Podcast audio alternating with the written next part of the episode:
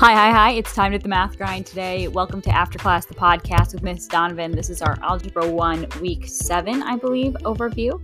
So today we're going to go over just growth and decay, really, our mathematician of the week and our assessment number 7 overview. So let's get into the topics, Algebra 1.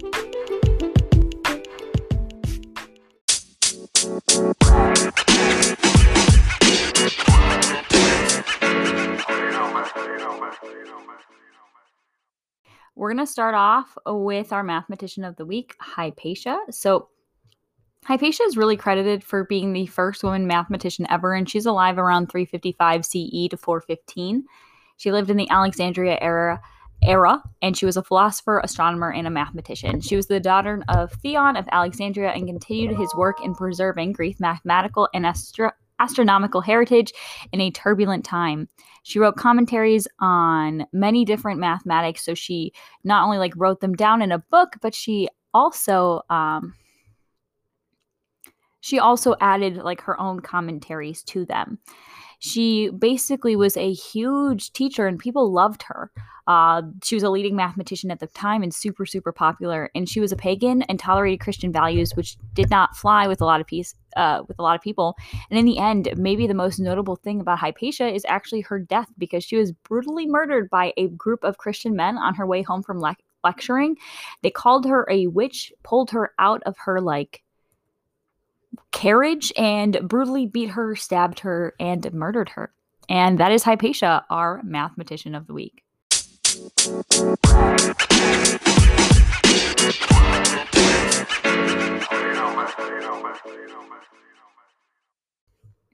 Okay, so the only new thing on our assessment is exponential growth and decay. We spent two days on it. And basically, with our growth and decay, we were looking at exponential functions, what they looked like, and their their function. So remember, an exponential function is represented by f of x equals a times b to the x power, where a is your starting value, b is your constant factor, and x is how many times it is being multiplied by itself. So we started off the first day with the growth. So when your b value, your constant factor, is larger than 1, it is exponential growth. And we graph that. So it kind of looks like a lazy L. Remember, it's like a curve shape. So it starts off, it doesn't touch our x-axis, and it goes straight up really fast. So we start off graphing it. You will not be asked to graph it on your assessment, but you do need to be able to recognize whether or not it is growth or decay. And then on day two, we focused on decay, where again, it still has that y equals a times b to the x power, where a is our starting value and b is our constant factor.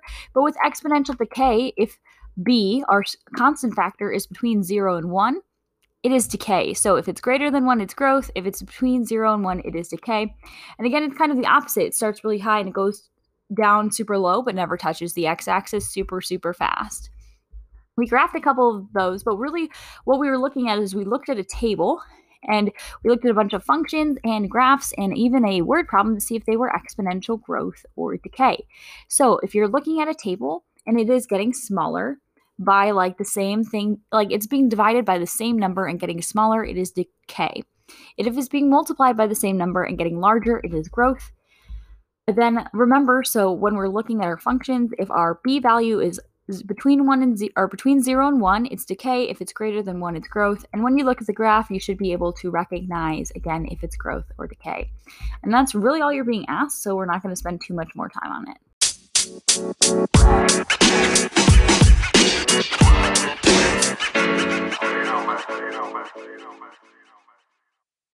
So we're going to go ahead and go into your assessment number seven overview. There are three sections on assessment number seven, but luckily for you, you do not have to complete all three sections. The first section is 20 3, which is the one you're seeing for the last time. That is, I can multiply and divide radicals. There are two questions. Uh, you have to multiply and simplify and divide and simplify. One is multiplication, one is division. If you don't like your grade for 20-3, you can go ahead and skip it. But if you do, or if you like your grade, you can go ahead and skip it. If you don't like your grade, you should do it. Uh, you should complete it. You should complete it. So again, you're if you're multiplying, you multiply what's on the outside first, and then what's on the inside, and simplify the inside. And if you divide, you divide the outside, and then the inside, and then simplify. For 20 4, it's I can rationalize the denominator. So, two questions on rationalizing the denominator, not too difficult. Again, you're trying to get the radical out of the denominator, so you need to multiply both the numerator and the denominator by it and then simplify. Our new section is 22 1 through 22 3. That is our growth and decay. So, again, we're focusing on starting values, constant factors, and telling whether or not it's exponential growth, decay, or neither. So, First two questions, you're given two exponential functions. You need to list the starting value and the constant factor. Then there's three questions asking you if this function, this table, or this graph is growth, decay, or neither. Remember, the function for an exponential uh, like function is y equals a to the or a times b to the x power. If it's like y equals mx plus b, it is neither. Then you have a table. If it's being multiplied by the same number, it's exponential growth, so it's like getting larger. If it's being divided by the same number and getting smaller, it's decay. And then your graph, you should again be able to see if it looks like it's getting smaller, it's decay. If it looks like it's getting larger, it is growth. And that's your assessment number seven. Not too bad. So let me know if you have any questions, but we're moving on.